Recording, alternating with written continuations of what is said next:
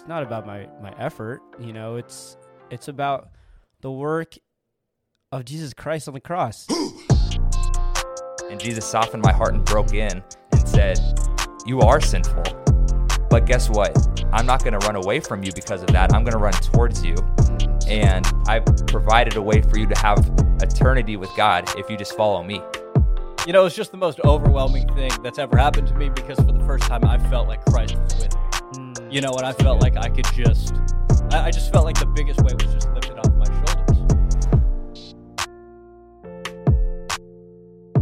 shoulders. Yo, yo, yo, what is up, everybody? Welcome back to another episode of Vaughn and Clay All Day.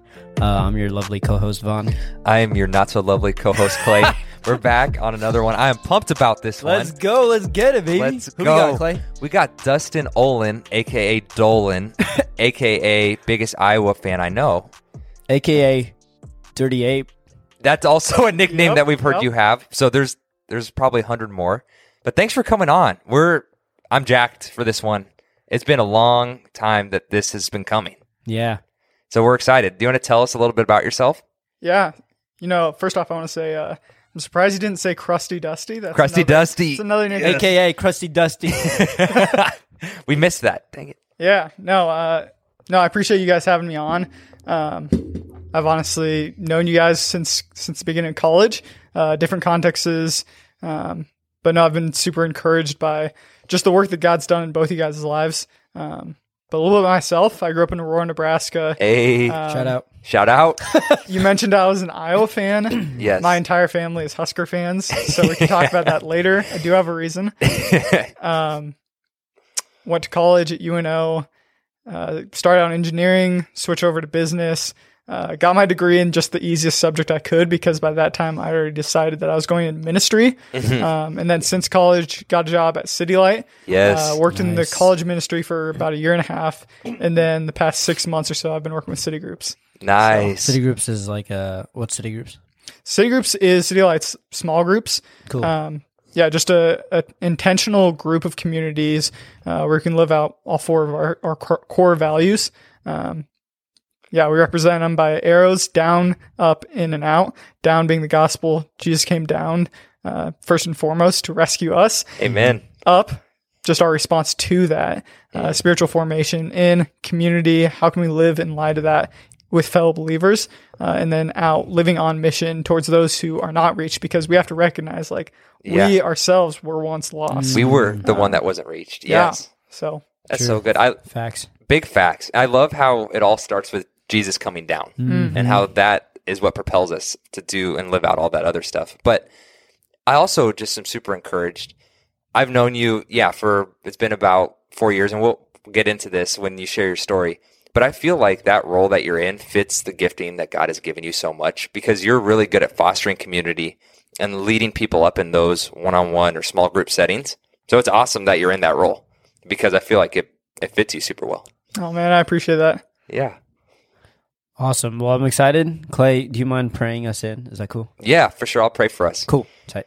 King Jesus, God, we love you so much.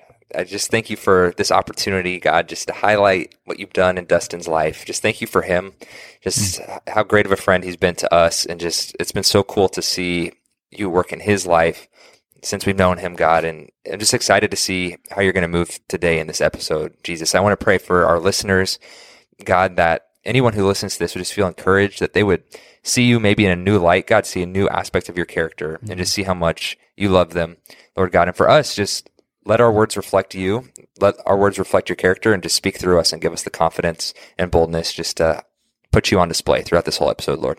We love you. Amen. Amen. All right, bro. You already know, bro. You already know the question. You know the question, but uh, how'd you come to know Jesus? Straight up. Straight up. Straight up, baby.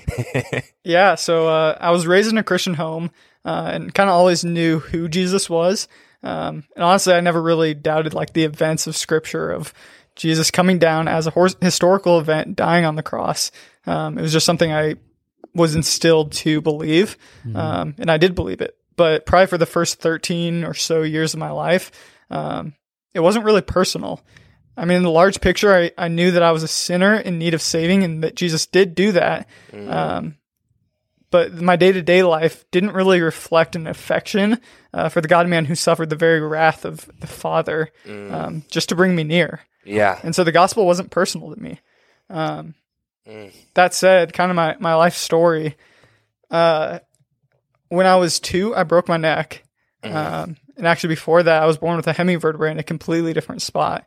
Um, and so, How, how did you break your neck? yeah, I. not a manly story, I know. Well, you were two. I was two, so I, I couldn't really. you weren't a man, so it's not your fault. I was crawling on top of a swing set. And That's already manly, right there for a two-year-old how do- But perspective. Am I saying that as I, I would have much rather had like I wrestled off a bear or something like that. but no, I was I was climbing on the top of the swing set. Um, apparently just like missed missed my crawling and then fell down uh, eight ten feet, hit one of the swings, started spinning, and then landed on my head. Wow. Who was on baby watch, your dad or mom? My brother, my mom was doing my mom was doing dishes, Uh oh. and uh, yeah, my oldest brother was supposed to be watching. I feel bad because I don't blame him at all. Yeah. But, and I don't know if he blames himself, but in that moment, I would not That'd want to be, in that. no. Mm-hmm. Yeah. Sorry, but keep going. I was just curious. Yeah, no, I appreciate it. Um, so yeah, I broke my neck real early on. Yeah. Uh, that's a big part of my story is just living that out. And for the for the first four years after that, from when I was two to when I was six, they didn't know I had a broken neck. Like my parents took me in, the doctors way. did all their tests, all their X-rays, blah I didn't blah. know that. and uh, yeah, they're like, this dude's fine, you know, no problems. Um, but then when I was six, I started getting these weird headaches whenever I'd have any sort of physical exercise. Um, ha- just have to take a nap, lay down. Felt Yeah. weird, and so we took me in for that. And then they're like, "P.S. You got a broken neck." No way. When you were six, When I was six, they finally had an MRI or X-ray. Or yeah, I don't know if it was an M- MRI initially, but I eventually did have one of those. wow. So yeah, that was obviously a, a very urgent thing. And- Yeah. and the nearest neurosurgeon that was like able to handle a small child who had a broken neck for two thirds of his life then uh, was in Iowa City. Wow. And so bringing it back, that's that's why I'm an Iowa fan. I never knew that. Tisk tisk. that actually blows my mind, though. Wow. Yeah, Is it was it at the hospital that they wave to the stadium at? yeah. So I was one of those children before that was a thing. Wow. It became a thing because of you. Yeah, so I, I, I start off with that because I mean for a fair amount of my life that that seemed as like God saved me and that's cool and all, but Yeah. I don't know, it, it wasn't part of my story. Um, but looking back, like that's so uh, foreshadowing of what would later become because that is a physical saving Yes. of just an, a miraculous recovery, like something that should not have happened. Like even the hmm. doctors themselves multiple times said, I 100% should have been dead. Hmm. Best case scenario, absolute best case scenario, I should have been paralyzed for life, neck down. Wow. And so for me to walk away with that, like that's just absolute sheer grace by God. Yes. Um, but it was the saving of my physical life. yeah. Now that's foreshadowing what would later become of God saving me spiritually. yes. Um, wow. Yeah, so that that I start off with that because that's just such a clear picture for me of how this is near and dear and personal to me. Yeah. How did you? Sorry, but how did you process that at that age? Do you, or like, what are your Yeah. first memories around that time? Or Uh, my first memory overall, um, honestly, might be me tattling on my older brothers because they're just doing something. older brothers against me, yes. just picking on me. I don't know. Uh huh. Uh, but recent memories are like memories right after that. Yeah, Yeah. were around the surgery. So I remember um, probably one of my most fond memories, like ever, was me on the hospital bed, and both of my brothers just came in and gave me simple gifts. wow. Uh, my immediately older brother, he gave me a toy black jet, and my oldest brother gave me a Christmas ornament of a Christmas tree. It was kind of like a, a plastic jewel thing wow. and those gifts meant like they were there was no significance to those no, gifts but just to see them come through for you and to give to you and be Yeah. there for you. it was a comforting time and it was really special to me That's awesome. yeah so that's that's the whole ordeal of me breaking my neck and how that played into my story Yeah. um, but going past that um, grew up in a christian family have two older brothers um, loving parents that we grew up in a church. Uh, actually went through multiple church splits, which was kind of discouraging. Um, but no, it was it was really encouraging because in all those churches, the gospel was still preached, and so I still knew about Jesus, knew who he was. Um, like I wasn't a foreigner to the gospel not clicking. Um, it just wasn't personal yet, Mm. and so I think how I how I know how to share my testimony is in a series of just different stories um, of just significant moments in my life. Yeah. Um, and so probably one of the one of the first stories is when I first watched pornography Mm. um, yeah. because that's that's a very new experience to a teenager Yeah. um, or whenever you whenever you watch that and depending Yes. on how that plays out like that can significantly affect how you view sex yeah. Mm, Completely. Yes. Facts. yeah so my first time watching it i'm not a tech nerd at all i i know nothing about technology and so i was i don't know 12 or 13 Mhm. and um, went downstairs, went to the family computer, um, looked at everything, and then I was like, I didn't know what history was, so I didn't delete my history. You're like, mm. and no. immediately, I knew that it didn't satisfy me afterwards. But in Yeah. the moment, like sin was nice; it felt good. yeah. Um, Sin does that. Of like, yeah. In the moment, you're like, mm, I don't know. and yeah. so afterwards, I I felt mildly ashamed because I knew it was wrong, yeah. but at the same time, I was excited by it. Mm. Um, but that came crashing down real quick because the following day, just one day later, uh, my brother, who is a tech, er, tech Tech nerd, Oh boy. um, uh huh. he found out about it. I imagine it wasn't that hard. hmm Um, and so he told my parents, and we had a huge family sit down where we just discussed it. Mm.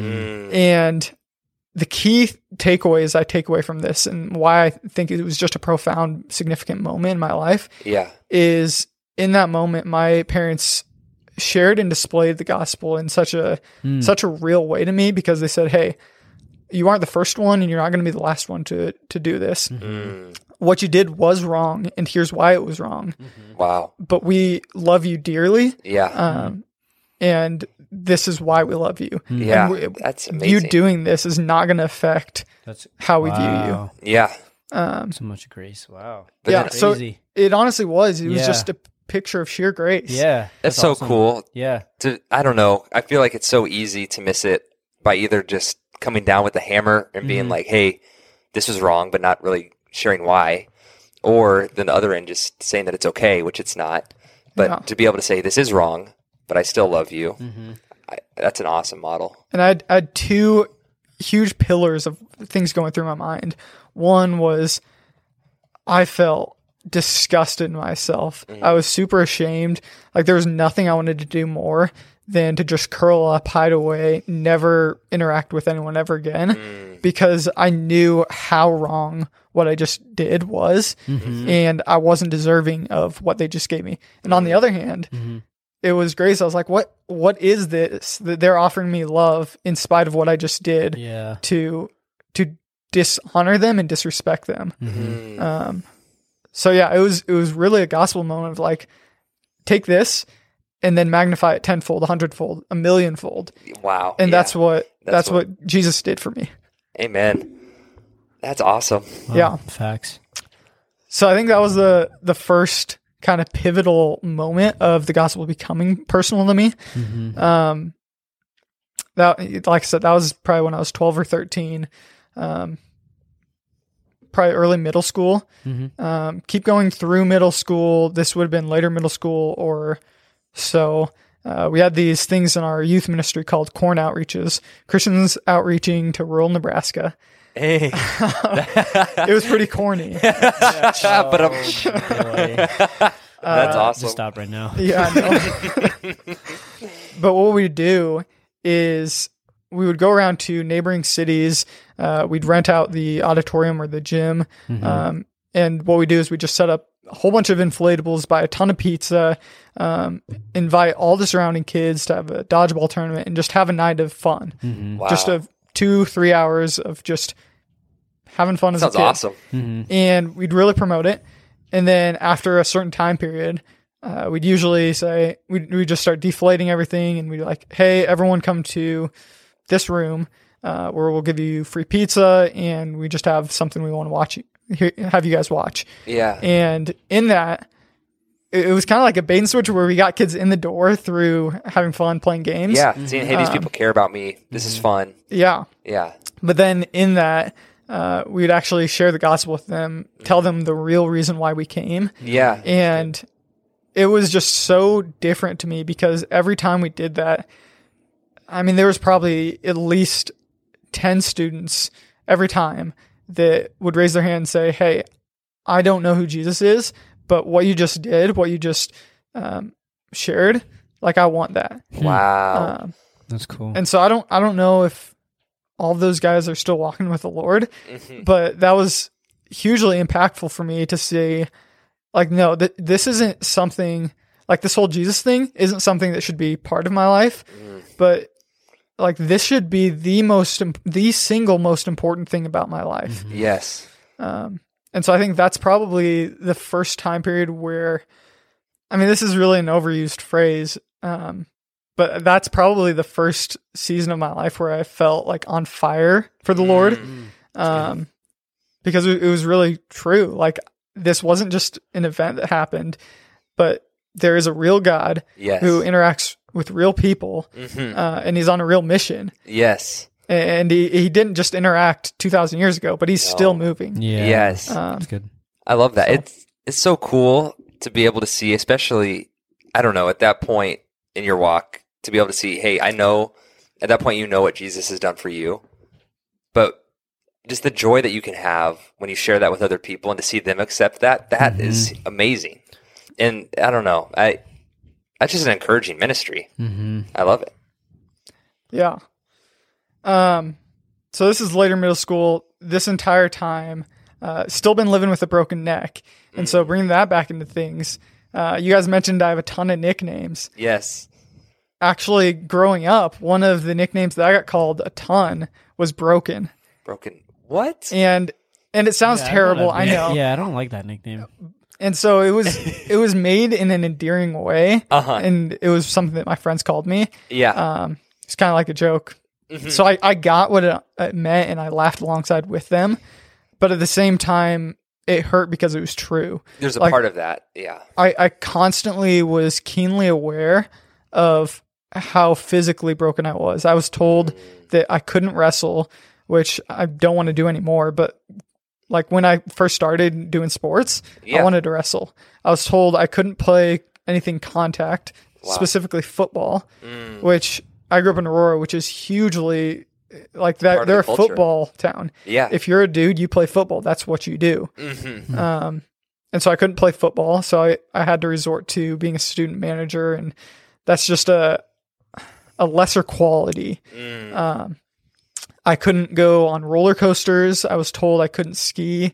Granted, I did ski, but there there were so many things that I was told I couldn't do, and yeah, just restrictions of how I could how I couldn't perform as well as others. Mm. And so that hurt because it rang true. I was broken.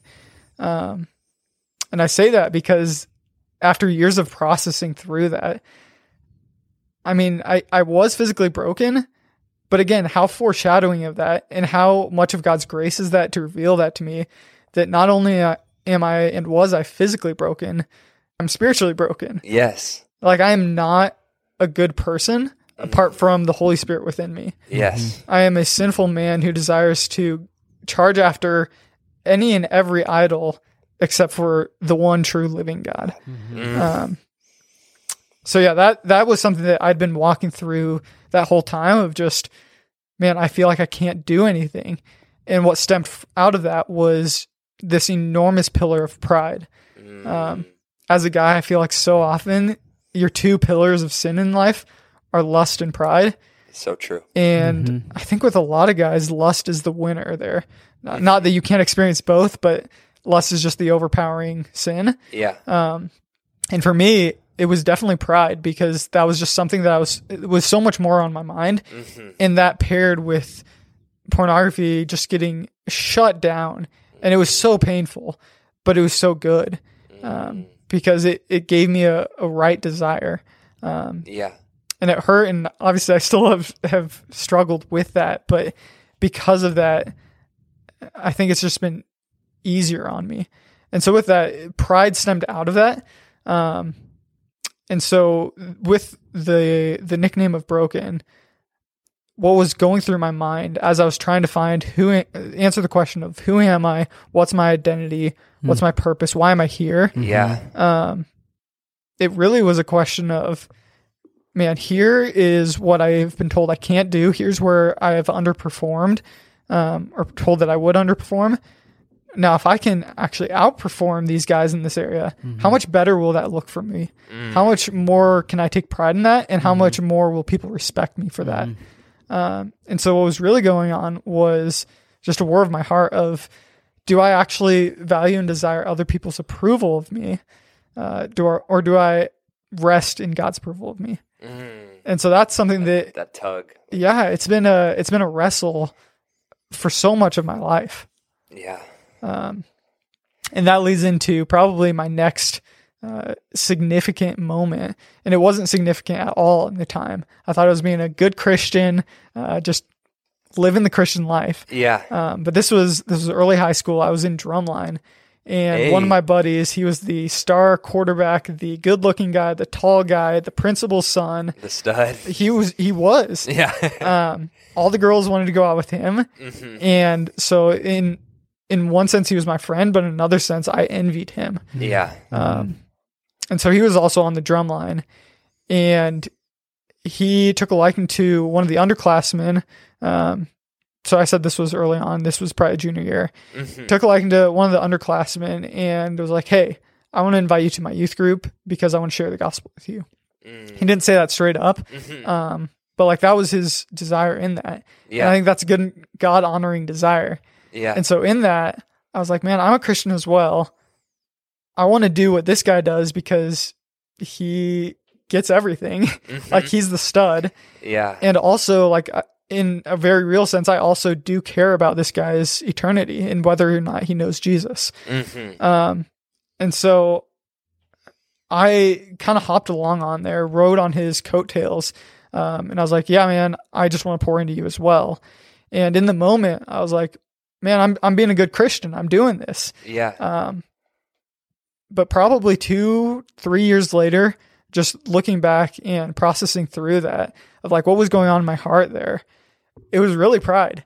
Like Mm. what I wanted in that, yeah, I, I did want for this guy to actually know who God was. Yeah. I did want him to become a believer, Mhm. but in a very more real sense, I wanted me to be on his mind. Like when he looks back five, ten years ago and says, "This is the moment that I was saved," I want him to be like, "Dustin is the guy that led me there." Um, and so when I look back, that that was me trying to steal God's glory. That was me trying to lift my name high.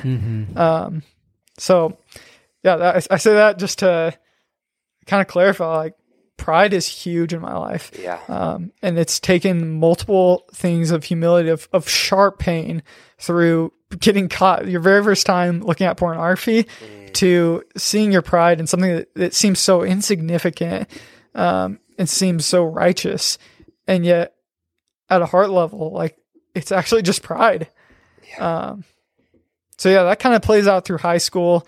Um, I was involved in anything and everything there was in small to if you've been from a small town um, you'll probably resonate with what i'm saying but in small towns you either can do nothing and just kind of coast Mhm. or you are trying to be a part of everything and be an officer and everything and be on leadership team for everything Mm. um, and that that's ingrained in your identity. And so for me, that was that was the latter. I wanted to be a part of everything, uh, barring wrestling and football, because I couldn't do that. couldn't- yeah. But even in that, I wanted to be involved through being a student manager or what have you. Um, and so there were so many things I did, and I felt like I had to outperform others, or else I was worthless. If I didn't get the leadership position, if I didn't get the presidency of some organization, um, and that was so degrading or ego filling. Like it was, it was the two opposite ends of the spectrum there. Um, neither of which are healthy because both all both does is it promotes a view of you looking at yourself and only yourself. You are still the center of your universe, whether you feel good about yourself or you feel like you're you don't have value anymore. Such a good point. Um, Focuses on us. Yeah. that- Yeah. I mean, one of my one of my favorite quotes. It, it goes something along the lines of like humility is not thinking less of yourself; it's thinking about yourself less. So good. Mm. Yeah, I I've heard that before, and the first time I heard that, I I don't know, it just gave me a whole new light of like I fall into fake humility a lot, where I think I'm being humble. Really, it's a combination of weird flexes and just thinking about myself a lot. Not true humility, like you said, of really keeping our eyes on what is important and not putting our eyes on ourselves. That I don't know. That's really good. Yeah, I mean, there's there's so many been so many seasons where I've fallen under that false humility of, all right, I actually do feel super prideful about this, but I'm gonna lesser that and uh, give glory to someone else, or say that I just it, it wasn't really me that did that, so that I can look actually better and more humble, so that they'll respect me more. Yeah. Yes, I feel you. And so it's just a rabbit trail of us being glory thieves. yeah, yeah. Yeah. So that kind of plays out high school for you. Um, as I said, I went to college at UNO in Omaha. Um, Go Mavs. Go Mavs. go Mavs. uh, that's where I met you two lovely gentlemen. Hey. Um, but yeah, my, my freshman year, by this time I was I was a believer, actually knew what the gospel was, and it was personal to me. Um, I wouldn't say I was a baby Christian, but at the same time I had immense room for growth. Mm. Um, and so early on freshman year, within the first month, I was like, I need to find a church family, a church home. Um, and I probably for three, four, five Sundays just went to various churches. Um, and none of them were bad, but they just didn't, they didn't feel like home. Um, I don't know what it was. I mean, it was probably God's providence of just saying this, this is not where I have you. Yeah. This is not the community that I ha- will have you in. Mm. Um, not again, not that they were bad or that they weren't preaching the gospel. I just didn't. It, it didn't click. I didn't fit. Um, and so I kind of got discouraged. I gave up for a little while. Um, and then lo and behold, the girl that I was crushing on, yeah, she she invited me to City Light U, um, which is now Salt Company Omaha. Um, so if you're a college, quick sidebar, if you're a college Quick student, um, and you're not cl- connected with Salt Company or some other ministry in Omaha, yeah. Don't have that community. It's it's so influential. Yeah. Um, huge. and it can really change the trajectory of your life. Um, so this girl I liked uh, invited me, and it was God's grace because, again, I, I really liked this girl. I was crushing on her, and also literally just this whole last month, I was looking for a church family. And Uh-huh. what drops in my lap? An invitation to go to a church that I hadn't yet tried. Mhm. Um, so I went to it, and it, seeing how intentional the believers there were to not just invite me into some Christian Christianese spiritual Bible study, um, Mhm.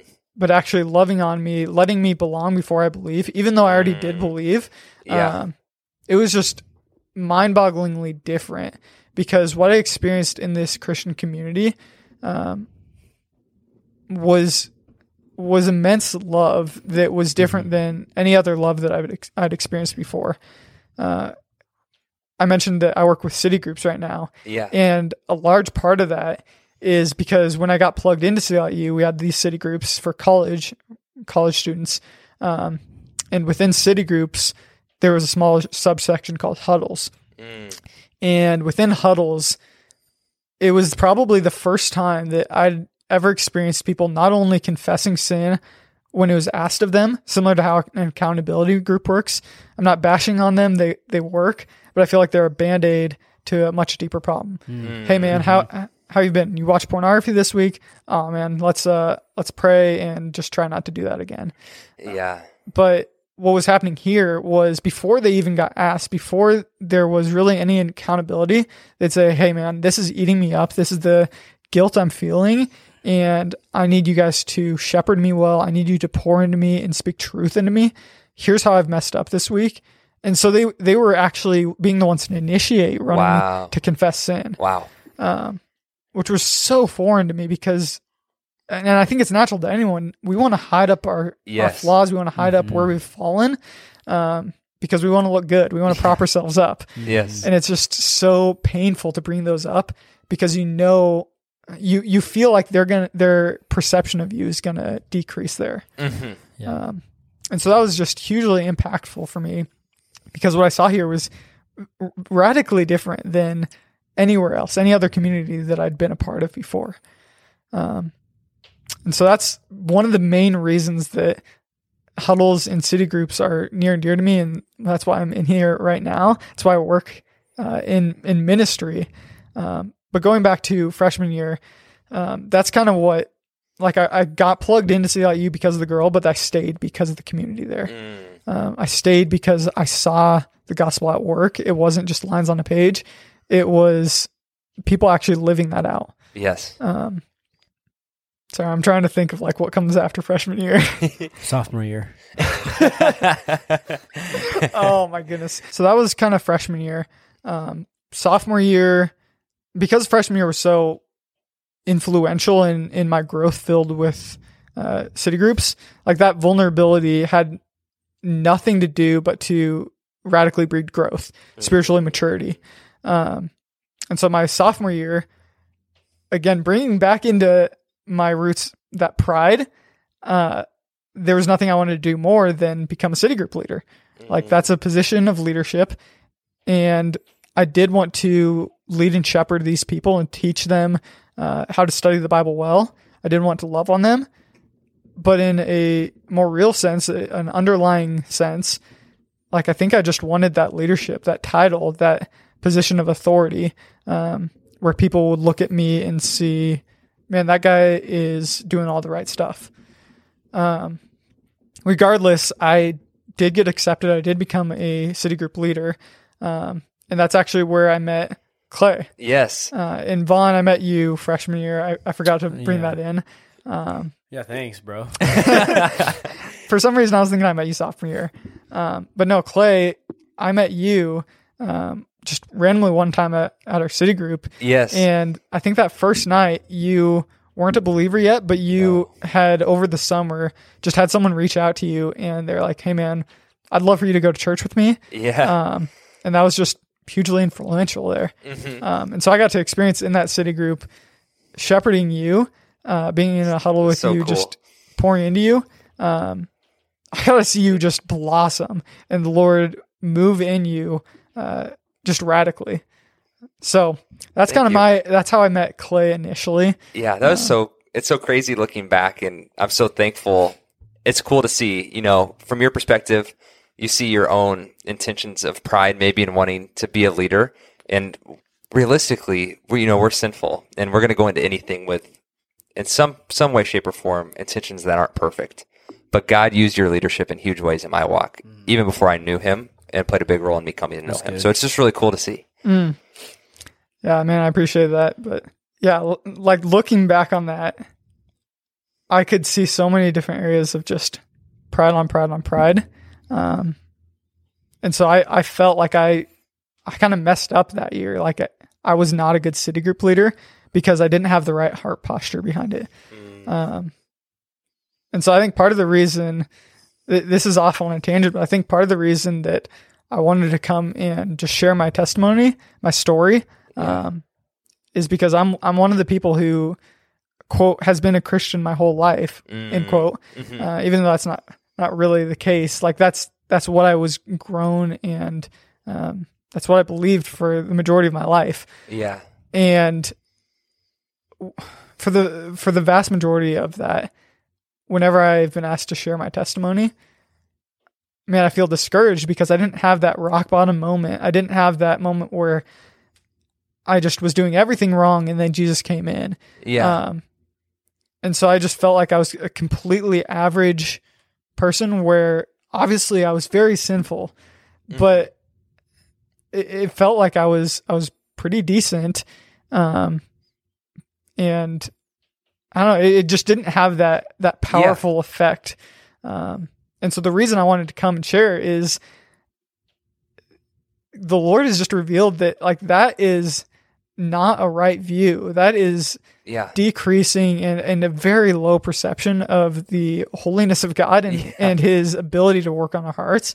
Because the fact that I'm standing here, a born again believer, is nothing short of a miracle. Like I, Yes. I didn't hear the gospel and just accept it of my own free accord with no working on by the Holy Spirit. Like it's nothing but grace and a miracle that I am here as a Christian.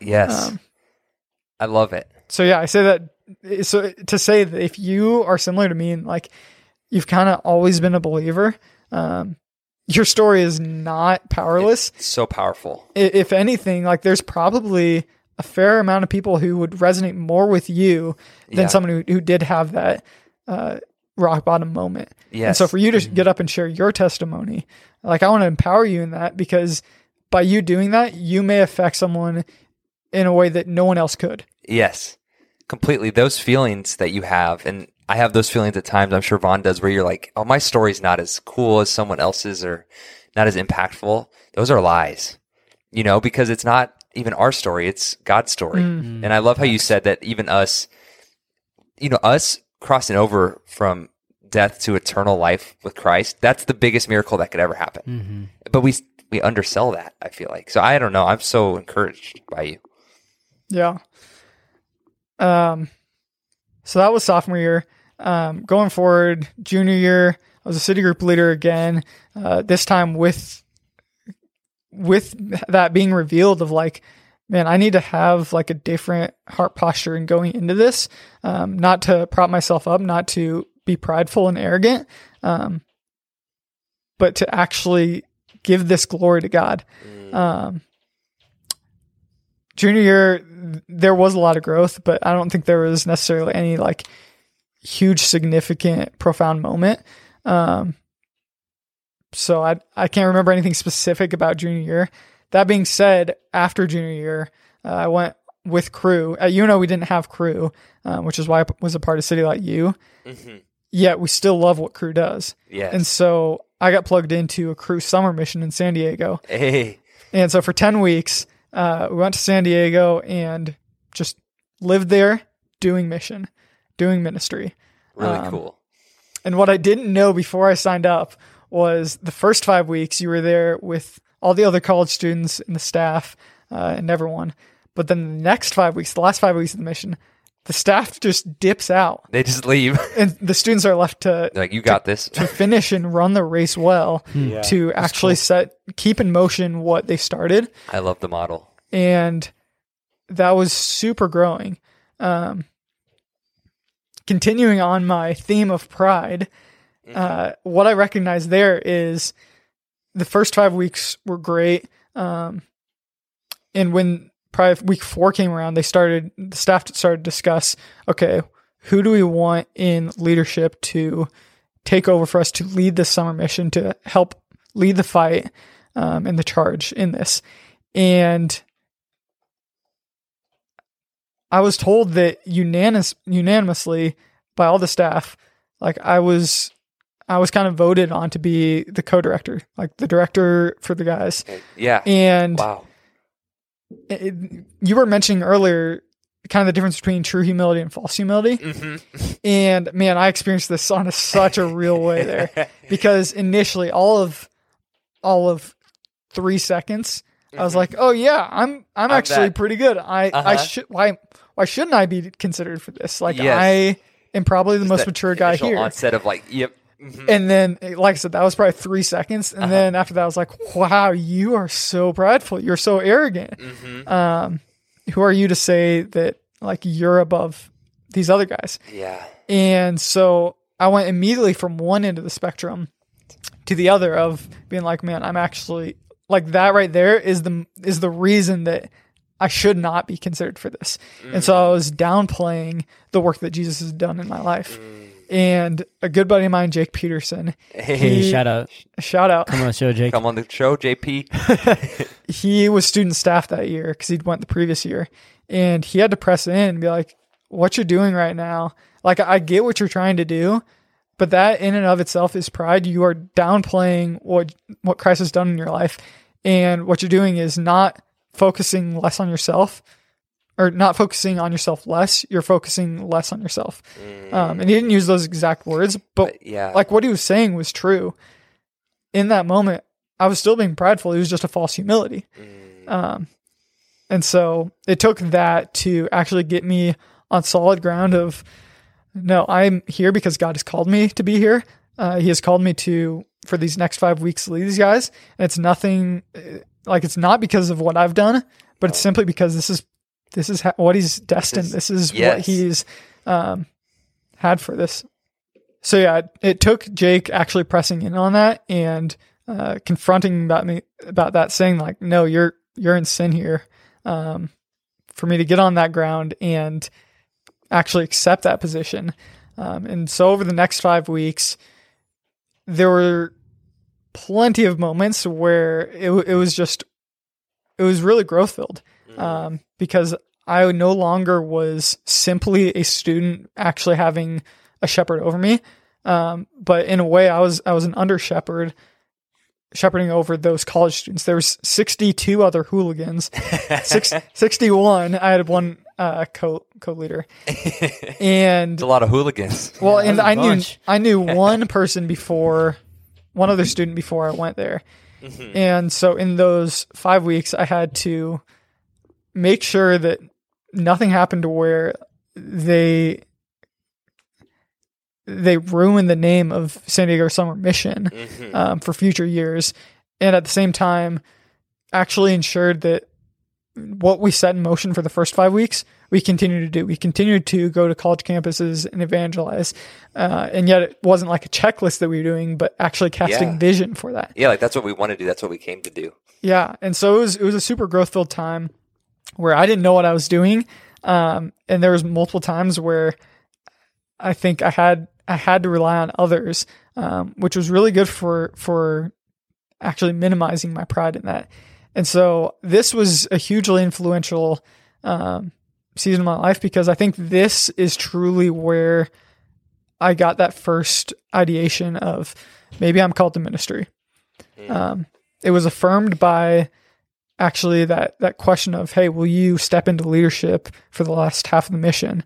Um, but at the same time there was that desire of man i don't know what i want to do with my life but it certainly isn't engineering or real estate. Yeah. and i do want not just my life to have jesus be a part of it but i want this life to solely focus on on the gospel i want to live my life for the glory of god yes. um, and so I think this summer was truly the first time that like God actually revealed, no, I have a future for you in ministry. Mm. Um, and it was it was a hard thing because I think when we hear, especially for guys, like, oh, I'm going into ministry, we think, oh, you're going to be a preacher, you're Mhm. going to be a lead pastor, Mhm. and I've never felt that, not once. Yeah, Um, which is completely okay. But there's a part of us that like that's what people expect. That's what you expect. Yeah, that's that's kind of just the first thought.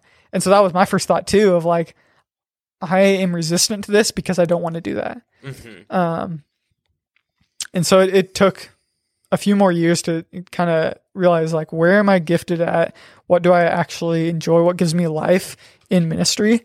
Um and that's kind of where I started processing through like okay, what was the what was the first thing that really drew me close and that was city groups. Mm. Um, nothing special about the process or the we say program at City Light. Like we Uh-huh. want to be a church of programs, but at the same time that provides structure uh, where real moments can be had, real heart change can be had. Mhm. Um, yeah, and so that transitioned into senior year where uh, I kind of started that conversation with our college director of like, hey, what would it look like for me to to come on staff Shout out after I'm done? Jr. John JR. Come on the show. aka Randall the Vandal, come on the show, bro. Ron Sandals. Ron Ron. Sandals. Yeah, so I was like, what would it look like for me to to come on staff after I'm done here at college and take a seat in life to support Raise, um, so that I can actually see how this plays out, see if like I actually am called to ministry or if this is not something that the Lord has for me. Um, and so he was super gracious for me, or gracious to me, and uh, he actually let me. I don't know if I would. Um, no, I'm just kidding. I would. I wouldn't. But uh,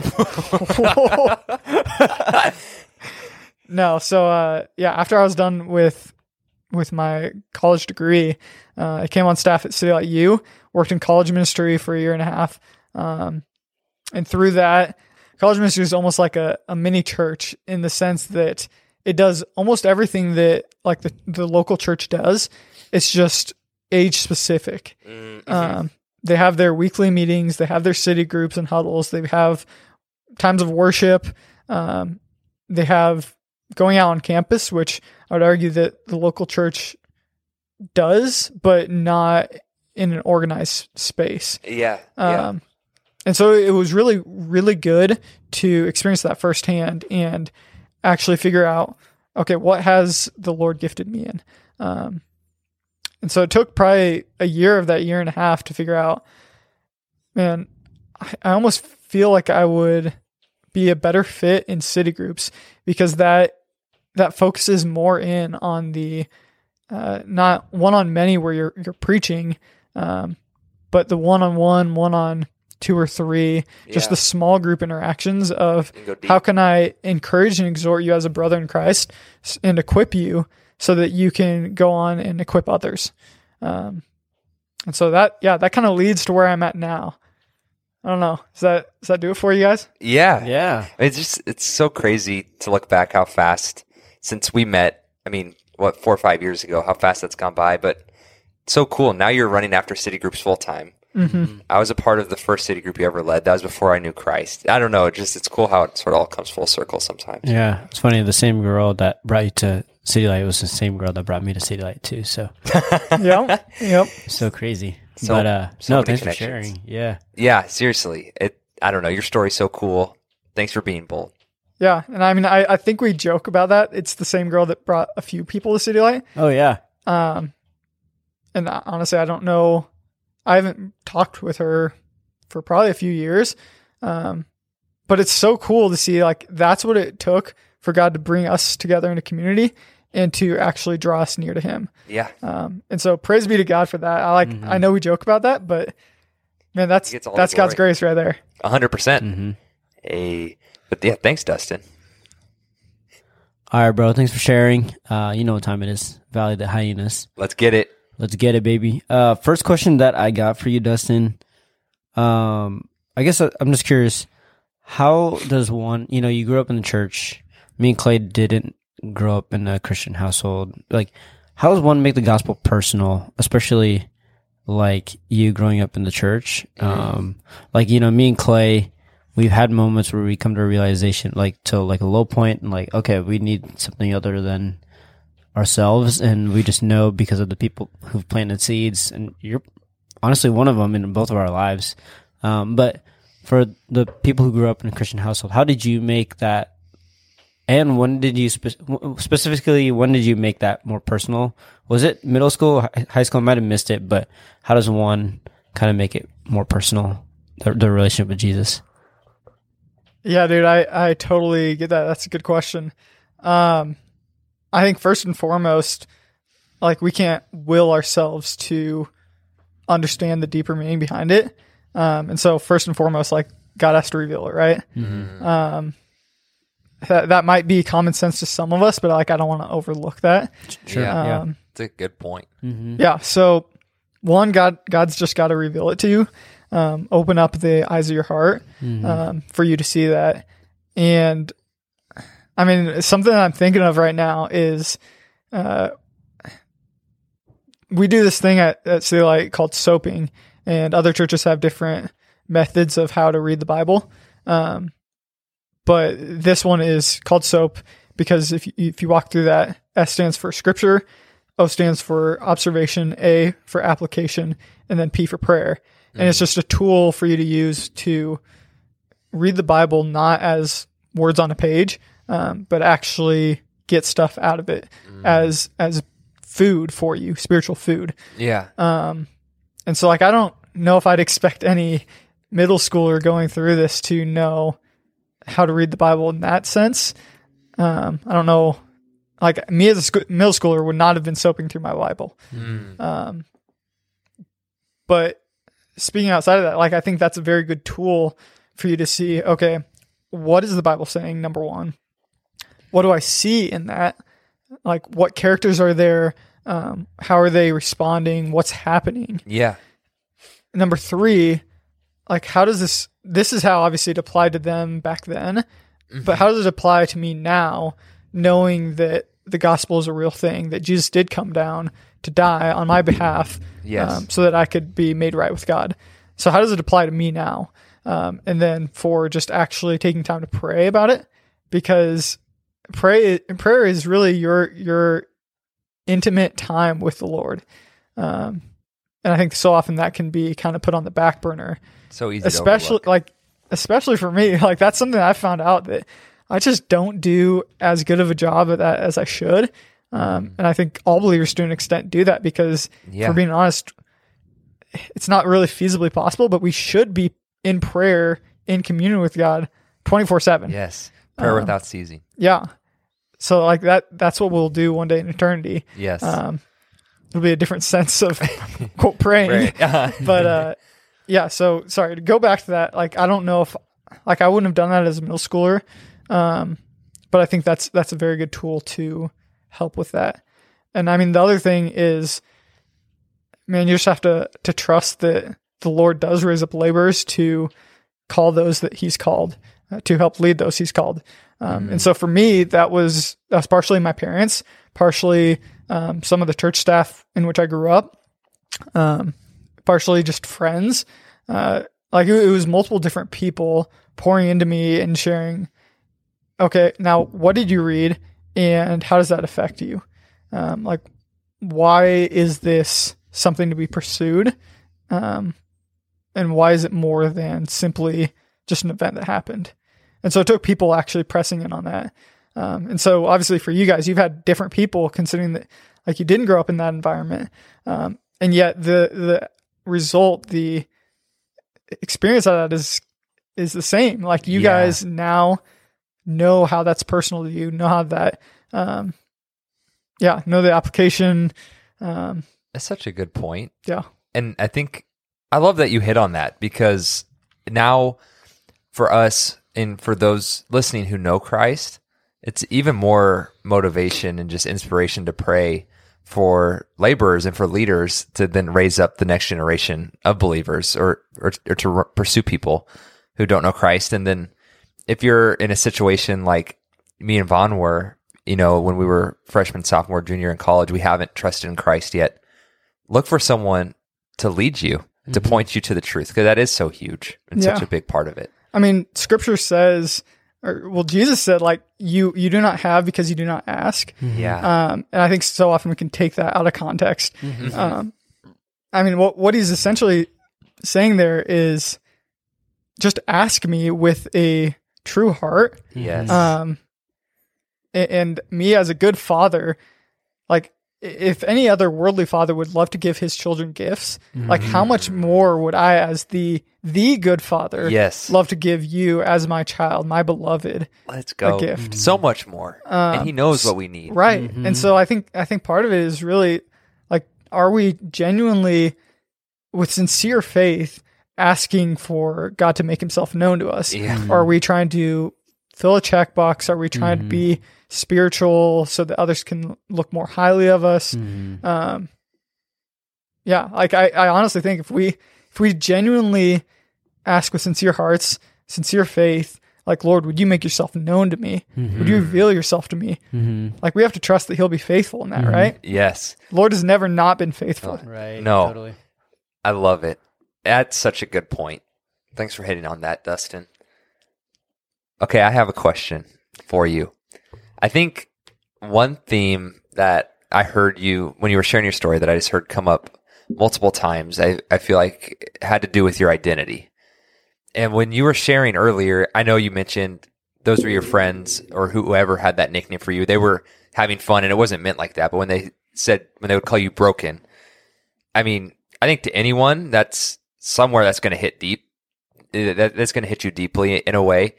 For sure, when you're younger and you aren't sure what your identity is, and then it seems like at other times your your identity maybe was in you know, just struggling with pride and maybe with leading a city group at the time. Maybe your identity was in that or something else.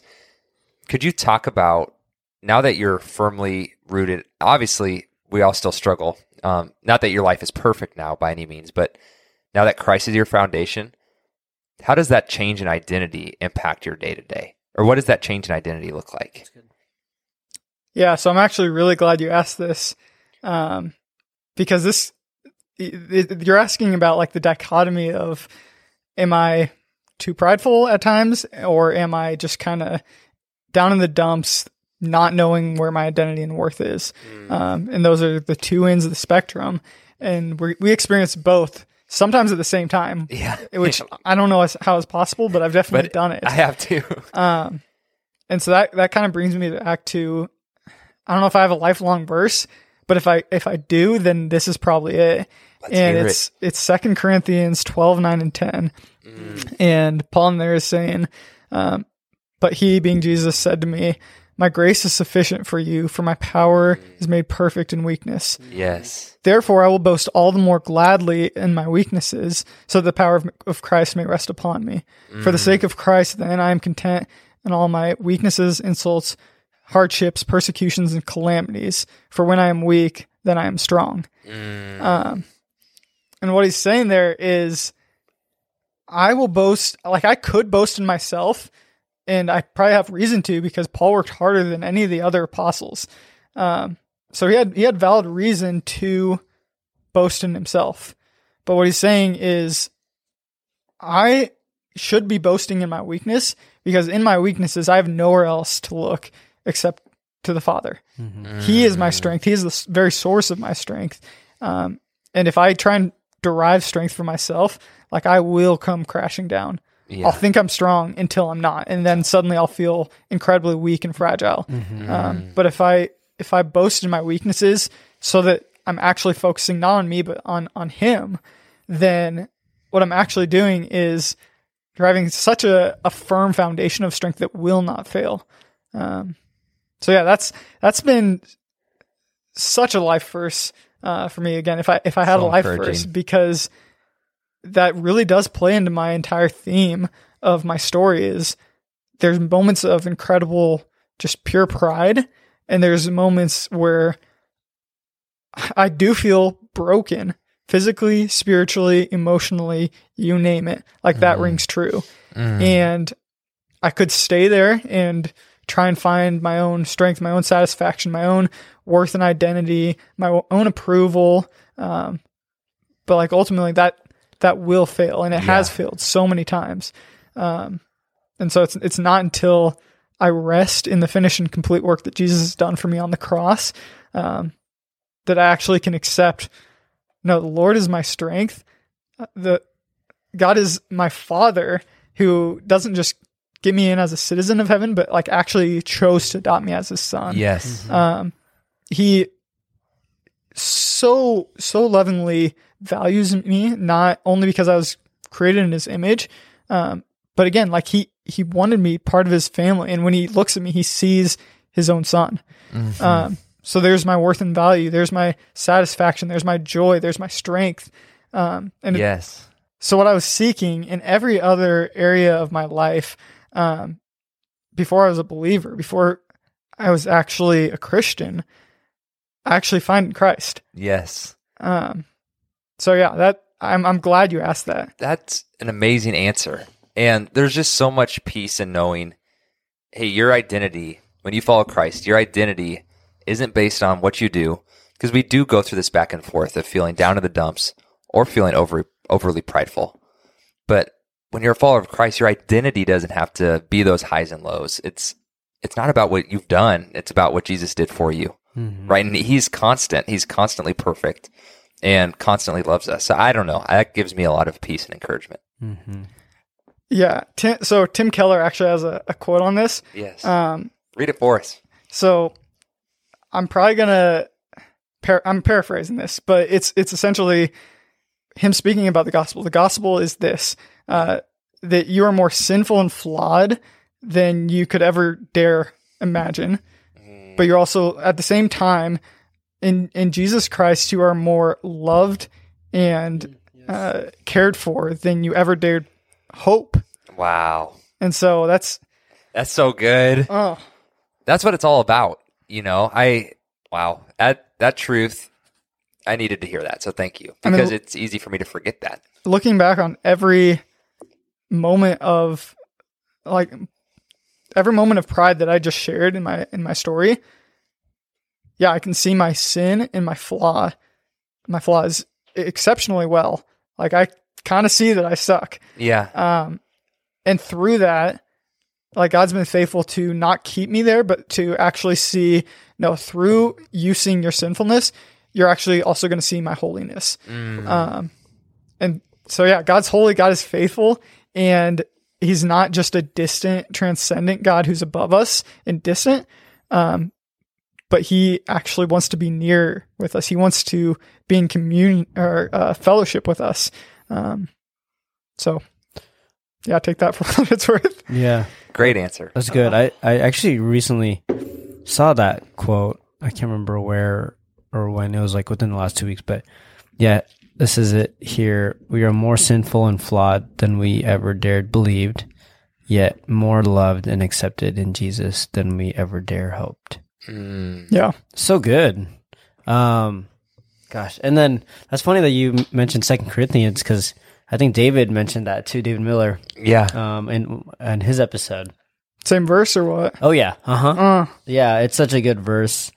Um, yeah, I don't know. It, it's really good. But uh, m- a question that I have for you, Dustin. So in that moment of you know when you uh, when you looked at porn and your parents sat you down, I don't know if it was a whole family or whatever it was, but you know they show you just just tremendous grace. How has that affected? Um, like now or when you're ministering to guys in college when you're ministering to just guys now um how how has that time affected uh being in ministry cuz you know that's a big problem with guys is pornography and lust and I know I've confessed some of that sin before in the uh sure. with you um uh but yeah how did how did that moment affect um yeah just ministering to, to guys who who struggle with that Yeah, I think it. I think it all kind of boils down to how open are you going to be with your sin? Are you going to like it? Imagine you were shot with a gunshot wound. Are you going to walk around trying to hide it, or are you going to allow a surgeon to come in and actually take out the bullet and heal you? Mm. Um, and so ministering to other guys, I, like I first and foremost have to be excruciatingly, even though it's excruciatingly painful, like I have to be vulnerable about where I've fallen in this. Mhm. Um, like practically speaking, someone's not going to open up about themselves, their ugly side, unless they first see you lead by example. yes. Mm, that's Um, good. And so, regardless of whether or not they share, like I want to be faithful to be vulnerable in that Mhm. and share, okay, here's where I have seen my sin. Here's where I've seen God redeem me in that. Um, and here's how the gospel applies to that. Mhm. Um, so yeah, I mean, I, I do That's honestly good. think that vulnerability just breeds spiritual growth. That's really good. Leading in vulnerability is huge. It's huge. Yeah. Yeah. It's just that burden of going first. I've heard someone say it that way. Of That's you know when you're the one having to break the ice or share something you've gone through, it's Yeah. really hard. But if someone is willing to say, "Hey, I struggle with this too," it makes it so much easier to open up. Mm. It's, We all have gunshot wounds, right? Yeah. In your analogy, but if someone's just willing to say, "Hey, I've been wounded. I have wounds," you know, but I've given it over to Christ. Yeah. That makes it so much easier to share yours. nah, now you just have scars. You know. Yeah, yeah, Um, it's funny because like, because you know, you and I did high school ministry for a season, and it's funny like, and that's something I learned too. Like, lead, be the first one to get. I like what you said, Clay. What'd you say? Um, the burden of going first, Yeah, taking that burden. first. Yep, and it's so funny because especially with high schoolers, you're like, "Oh yeah, so it this is just what happened," hoping that someone, Someone else but will they, open up. sometimes, Most of the time, they don't because they're teenagers. You're and they're all just like, "Oh, dang, you struggle with that? I don't." Or they- Yeah, they're like, like okay, "Dude, we, you we all struggle with something, right? You know? Yeah. but that's such a good. That's such great advice, and that's a good way to say it too, Clay. So I think so often it's it's a topic that we want to sweep under the rug because it is an ugly topic when we talk about this is where I've sinned in this in this area because it's something that like we want to hide way more than some of the other stuff we do. Um, because of that ugly aspect, we don't want others to think lowly of us. Like that's all the more reason to get it out there in the open. Amen. That's good. All right, Dustin. Here, here's something I want to hear you talk about a little bit. You mentioned at one point in your story when you were sharing about this concept of being able to belong somewhere. This concept of belonging before you believe. You know, and in in mm, your situation, that was when you first came to City Light U, I believe.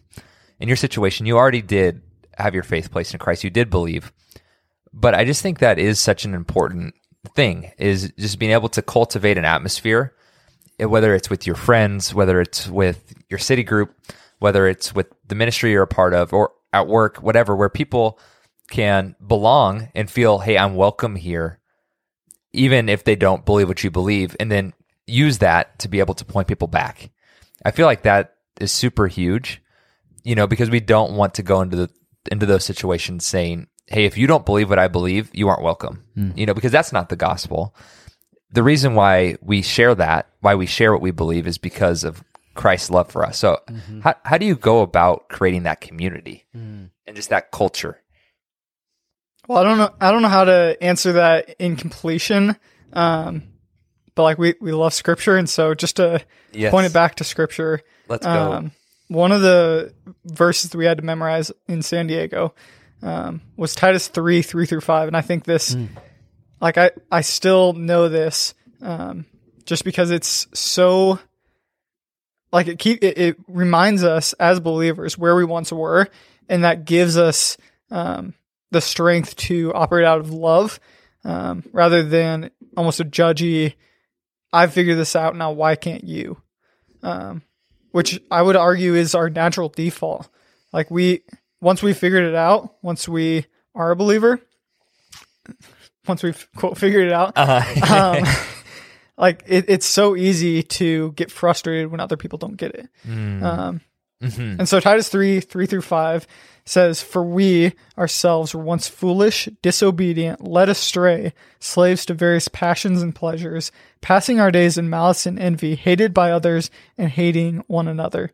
But when the goodness and loving kindness of God our Savior appeared, he saved us, not because of works done by us in righteousness, but according to his own mercy, by the washing of regeneration and renewal of the Holy Spirit, whom he poured out on us richly through Jesus our Christ, Jesus Christ our Savior. Um, so that being justified by his grace, I'm actually extending on here a little bit. So that being justified by his grace, we might become heirs according to the hope of eternal life. Um, so that that puts us in a right posture to remember we were saved out of pure grace, not by our own merit. yes. And so like we can't boast in our own selves on any on any accord. Like that's that's not our position and we have to remember that we once were not only ne- like we weren't neutral spiritually, but we were straight enemies of God. Um Yes. and and still like while we were still sinners. While we were enemies of god he saved us. Mm. according to his mercy according to his grace according to his love he saved us. Yes. um, and so i think we have to recognize that these people who are operating out of a identity that is not prac- placed in jesus christ like they're in that same boat that we once were. And so who are we to to to act any differently than to put on display Jesus Christ. Mhm. Like we have to operate and be a beacon so that they don't see us as a good Christian, um, but like they they see the gospel in what we say and how we act. Um, because what what better way to get someone to believe than to actually have them see Jesus? Yes. Um, Amen. yeah. That was a great, great verse. A couple verses there, Dustin. And I think it just brings me back to something that me and Vaughn have talked about before. Is this idea of when we are a part of a group or a part of a community or anything like that, and even with this podcast, we we don't we want anyone to be able to listen or in our communities we want anyone to be able to come and feel welcomed and not feel comfortable not feel uncomfortable by anything we want them to be feel very comfortable the only thing we want to make them uncomfortable is the gospel. Mm-hmm. And just that weight of hey there is an eternity and that that is real. And the weight of that the weight of my sin is death you know? The wages of my sin is death. But if i trust in christ i have eternal life. I want that to make them uncomfortable in a good way. But nothing else not our maybe some things that we do or just the way that we act or certain things that we like i don't want that to turn anyone off or make them uncomfortable. You know what i mean? Yeah. i want to cultivate an atmosphere where anyone else feels like hey i can i can come i can be a part of this and i can feel loved a verse that came to mind, a couple verses that came to mind when, when you were saying that, Dustin, that just encouraged me so much in Romans 5, 6 through 8. For while we were still weak, at the right time, Christ died for the ungodly. Mm-hmm. For one will scarcely die for a righteous person, though perhaps for a good person, one would dare even to die. But God shows his love for us in that while we were still sinners, Christ died for us Preach it, brother. hey, that that has just hit me really hard, and that's part of what you were getting at is this idea we did nothing to earn our relationship with God, mm-hmm. 0 percent. So we can't then both like when we try to boast about that, or when we look at others and, and look at them with judgment. That's completely the opposite mm-hmm. of what Christ is calling us into. Mm. Okay, so hmm, this is a question that I, I thought of near the end of your story, Dustin. So you're you're in ministry, you know, and and you're saying how the tail end of college, you're like, I know I want to be in ministry. I didn't want to do engineering. I didn't want to do real estate. Um, and so, and you said, I might butcher it, but, but you said, my question, I guess, is like, if you weren't working in ministry, how would you let Jesus be the focal point of your day to day life? You said you, you said something along the lines like, "I want to be in ministry, so that could be the focal point of my day to day life." And I'm in ministry, ministry now, and to be honest, um, it's just because I'm in ministry doesn't mean like it's like my my passion for the Lord is there as if like like it- Right. like in my secular job Right. when I was working there I was like I had to spend time with my quiet time. Um, I had to spend time with the Lord to sustain to sustain me uh, with the rest of my work day and this is something me and, and Megan have talked about.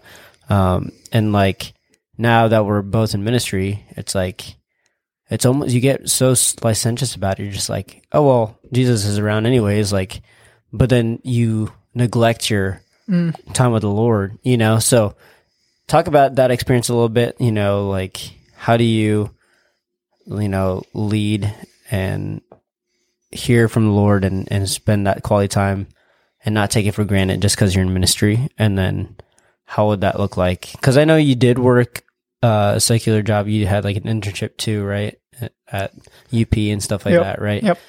Yeah, talk a little bit about that. If that all makes sense, let me know if I need to clear anything up for that. Yeah, I mean, so the first thing I want to come out and say is like, I just want to clarify that I didn't go into ministry because I was thinking, oh, this is the more prestigious, the more religious. Like, Right. if you actually want to live for the Lord, you'll be in ministry. right. Um, like, I want to clarify that because that's not at all what I want to Communicate. communicate.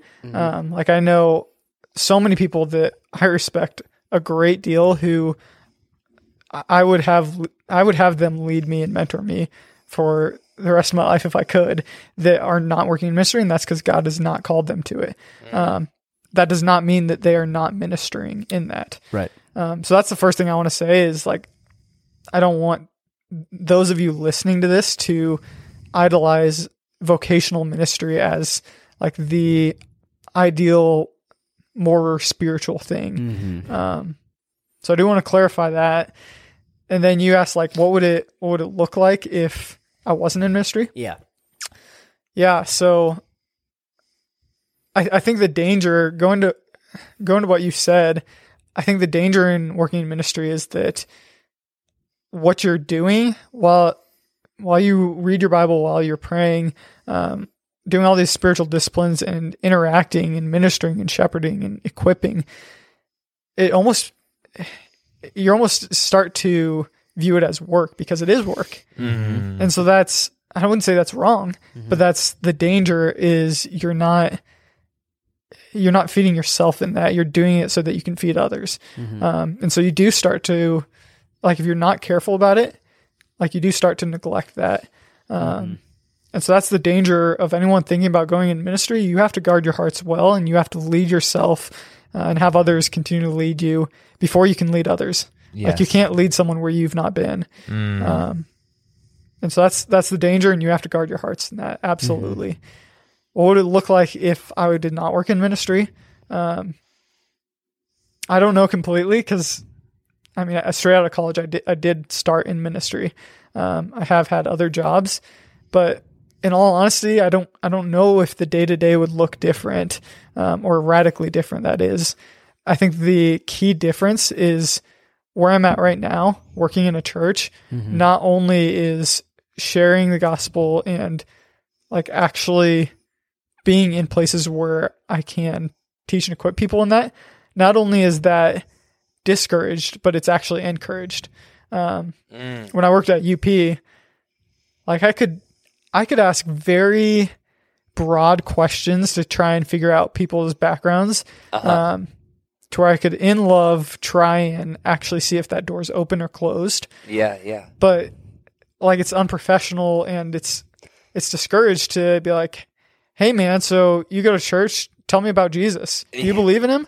Yeah, that's like a And- sore sore subject for people. and that's a hard thing for those of you that are not in ministry. That's a hard question. Is like, how do I live on mission towards those that God has placed in my life when I'm working in this job? Mm. And so, if I'm being real, I don't know how that would look specifically, um, but I know that that's that's probably the big difference is where I'm at right now. It's celebrated, and so it's it's easier for me to actually be in those moments and exhort one another in that.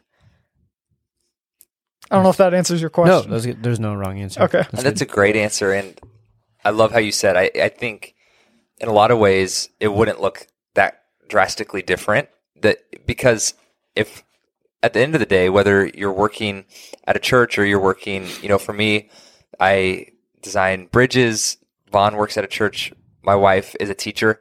At the end of the day, even though maybe Dustin, you're you're nine to five, you're helping people lead their groups.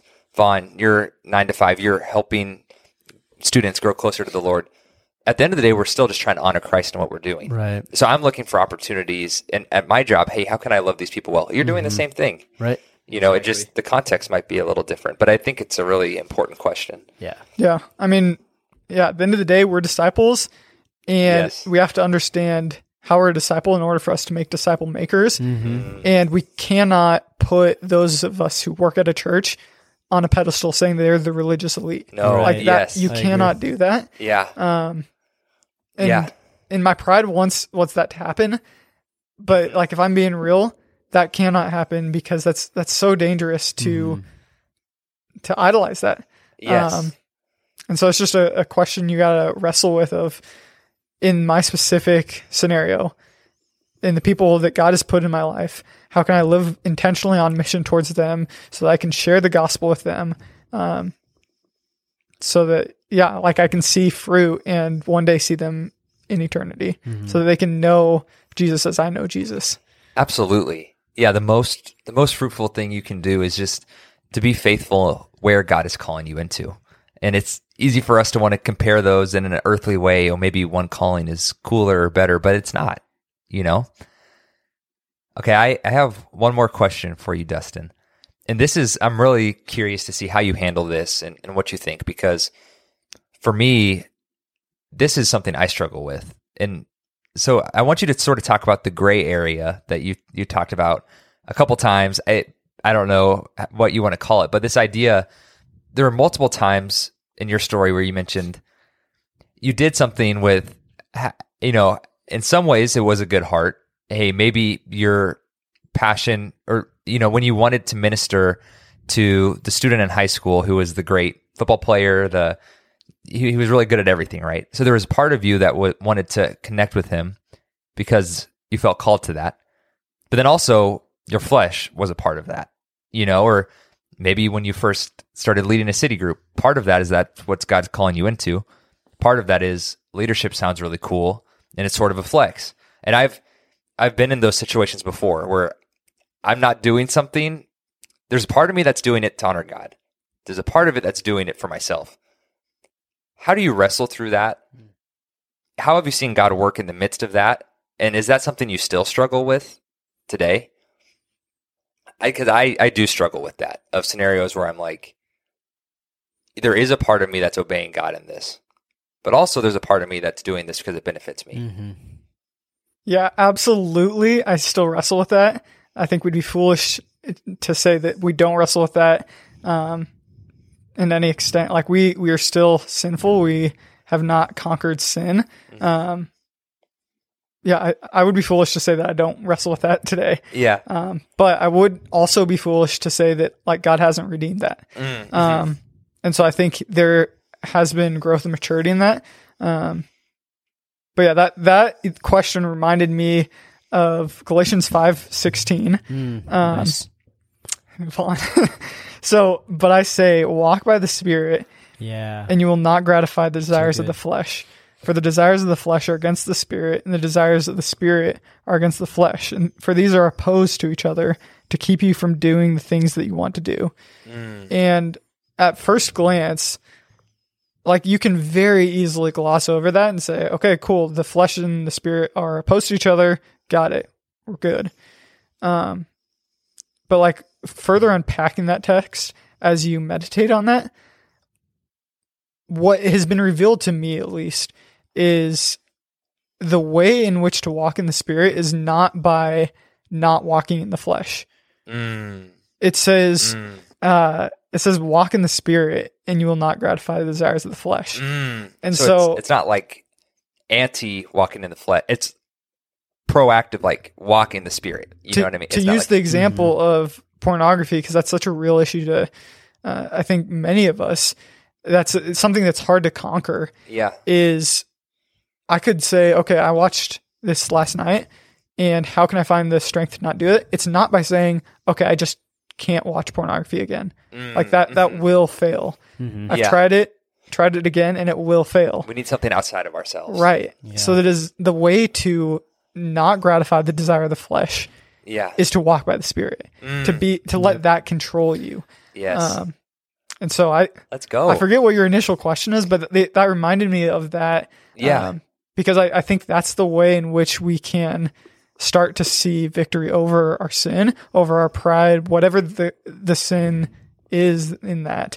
Um, oh no, is to just sure. be controlled by the Spirit, to allow the Spirit to work in us and through us, um, rather than just trying to will ourselves into submission. Yes, completely. What I've noticed in my own story, and maybe you can relate, is there are times where I do things with the wrong intentions, or maybe there's a part of my heart that isn't aligned with God. He's still going to use it for His glory, right? So at the end of the day, like I know God's going to work all things together for the good of those who love Him. I know He's going to use anything I do for the right reasons or for the wrong reasons for His glory. At the end of the day, I'm the one that's missing out when I'm doing it with the wrong heart you know, I'm selling myself short of being able to have joy in serving Christ in that way. I don't know. I just am also encouraged though by from your perspective, there are times at your story where you you could see you could see your heart of like, hey, maybe your heart isn't perfect in that. I've seen God still use it. And so if you're someone listening, you don't need to be perfect for God to use you. Mm, You know what I mean? Like Mhm. even if your intentions in something aren't 100% perfect, God can and will still use it. Mhm. And my encouragement to you is just if I struggle, I struggle with that too of going in, into everything with the right heart. The thing that helps me the most is just running to Christ in those moments and asking Him to change my heart because I can't change it on my own. It's not like you said. I can't white knuckle it. I can't just not do the wrong thing. I need God to break in and to help. Yeah, you need a divine strength, and that's that's Yes. not yours to have, or that's not yours to that. will up. No, yes, I can't do it on my own. All right. Last thing, Dustin. What is something that we could be praying for, and everyone else listening, we, we could be praying for you in this season of life? Like, what is something that either praises or something of, or something of struggles? Um, how can we encourage you, and how can people be praying for you?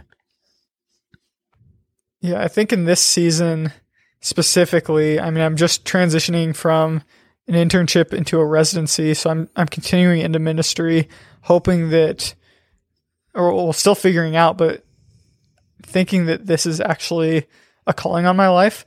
Um, and so, one prayer for just clarity and discernment. Um, yeah, if this is not where the Lord would have me, like I want that to be clear and evident, and I don't want to, in my pride and in my flesh, work towards something because I, I think it'll make me look religiously superior. Um, so yeah, one just for clarity and discernment in is this where God has placed me? Um, and number two, I think Vaughn, you hit the nail on the head. For those of us in ministry, like it can be extremely dangerous to blur the lines between feeding myself and doing work.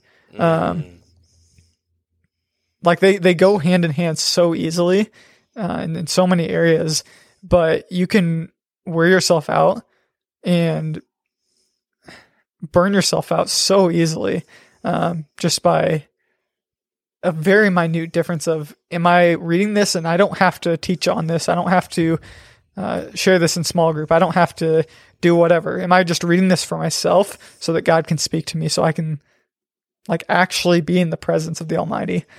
Or am I doing this simply because I have to I have to preach on it in a week? Am I doing this because I have to write a Bible study?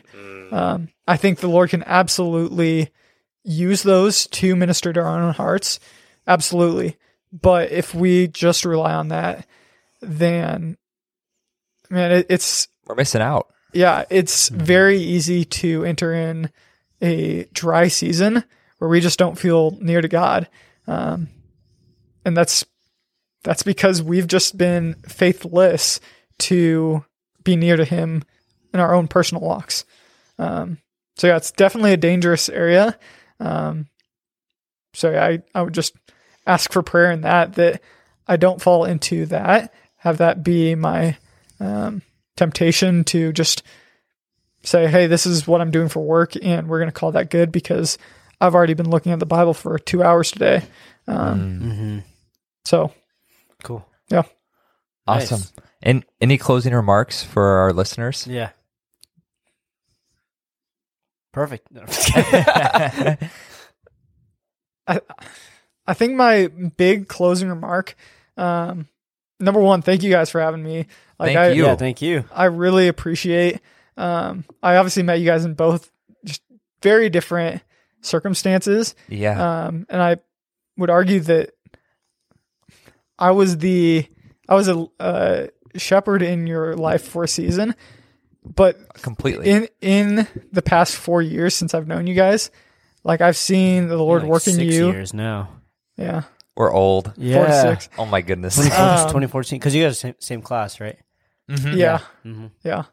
But like I've seen the Lord grow you guys so immensely that like because you knew so much more personally like what your life was before Christ because it was more recent um and it was just a, a bigger deal like I would argue that that has been a catalyst for immense growth Mm. and like I've gotten to the point where I would have you guys lead me and so Mm, like wow. number one I. I Thanks. just a, I'm very encouraged and I appreciate you guys as brothers so much and I want to thank you guys for just doing this because this this is ministering to plenty of people Mm-hmm. um Thank you. yeah, thank but you. yeah, closing remark for those of you listening, I just want to encourage you, um, especially if your story is similar to mine, in which like you you feel like you're kind of just you've been a Christian the whole your whole life, and it's not that special, and um, you're a little discouraged by that because I know I have in the past for sure. Um, I would just encourage you to press in on that to actually process through that of, as to why you believe that, Yeah, it is and then to speak truth into that Yes. of why is this a miracle that I'm spiritually alive? I- Mm-hmm. Yeah. I've made a been I've been made alive in Christ. Yes. Um, so yeah, just a note of encouragement. I would end it on. Amen. Thank Cool. you, Thank you so much, Dustin. Yeah, if you're someone, I love that. Like, you know, if you're someone who has known Jesus for a while and you, yeah, you feel that that isn't that special, that that is just 100% lies. Uh, I think that's lies from Satan with the end goal of you not sharing that with more people because it is amazing. It is a miracle. And I don't know. I'm just really encouraged. Your story is awesome, if Dustin. you see Thank you. brokenness or weakness in your life, boast in that mm-hmm. so that you can boast in Christ. Amen. Mm-hmm. Tagline. Hey. If you don't know Christ, get to know him. yes. yes. 100%. You want to pray us out, Vaughn? Got you, fam. Uh, Jesus, thank you so much for this evening. Uh, thank you for Dustin. Thank you for just the work you've done in his life and that, and the work that you continue to do, Lord. Uh, I just pray for, uh, this season and this, this transition, uh, phase, Lord. Um, just give him discernment, uh, on what it looks like in the future to, um, just, yeah, just, just guide Holy Spirit, Lord. We just ask that you just are, are just with him, Lord, uh, throughout the whole process and what's to come. Uh, additionally, we just ask that he just finds a delight in you first before uh, doing uh, anything else, Lord. And I pray that for everyone listening. Pray that for myself. Pray that for Clay. Uh, pray that for for all of you, Lord. That um, for those who do know Jesus, uh, that we just start our day with with Jesus and uh, start our time with uh, with with you, Lord, before starting our time with with anything else, Lord. And for those who don't know Jesus, Lord, I just I just pray for their hearts. I just pray that they just come to a place to that they just surrender uh, and trust in you ultimately, and uh, no matter what season. And and so, uh, Lord, just continue to stir up uh, conversation, stir up just curiosity with people who who don't know you or are interested in getting to know you more, Lord. And um, so we just pray for their hearts and and, and uh, just pray for anyone listening to as well. Um, but yeah, Jesus, thank you so much for our time. Thank you for guiding our conversation. Uh, go forth th- throughout the rest of this night, throughout the rest of this week. Uh, we love you so much and we trust you. In your name we pray. Amen. Amen. Man. This was a blast. Thank you, Dustin. To our awesome listeners, thanks for listening to another episode. We love you all. Thank you for all the support. You know the drill. We're going to have another episode next Wednesday, like always. Please reach out if you want to talk to us about anything. If you want to share your story, maybe Dustin's story stirred something in you, you want to share your story with us, please hit us up. Yeah. Or hit up Dustin. Or hit up Dustin. If, Yeah. Seriously, hit him up if you want to talk any any bit more about his story. Yeah. And uh, you guys are also welcome to hit up any one of our, our, our uh, interviewees too as well. Yeah. Um, I'm sure they're happy to share more about their, their faith. No, for sure. Yeah, thank you. We love you guys. Peace out, y'all. Peace. Peace out. Hey.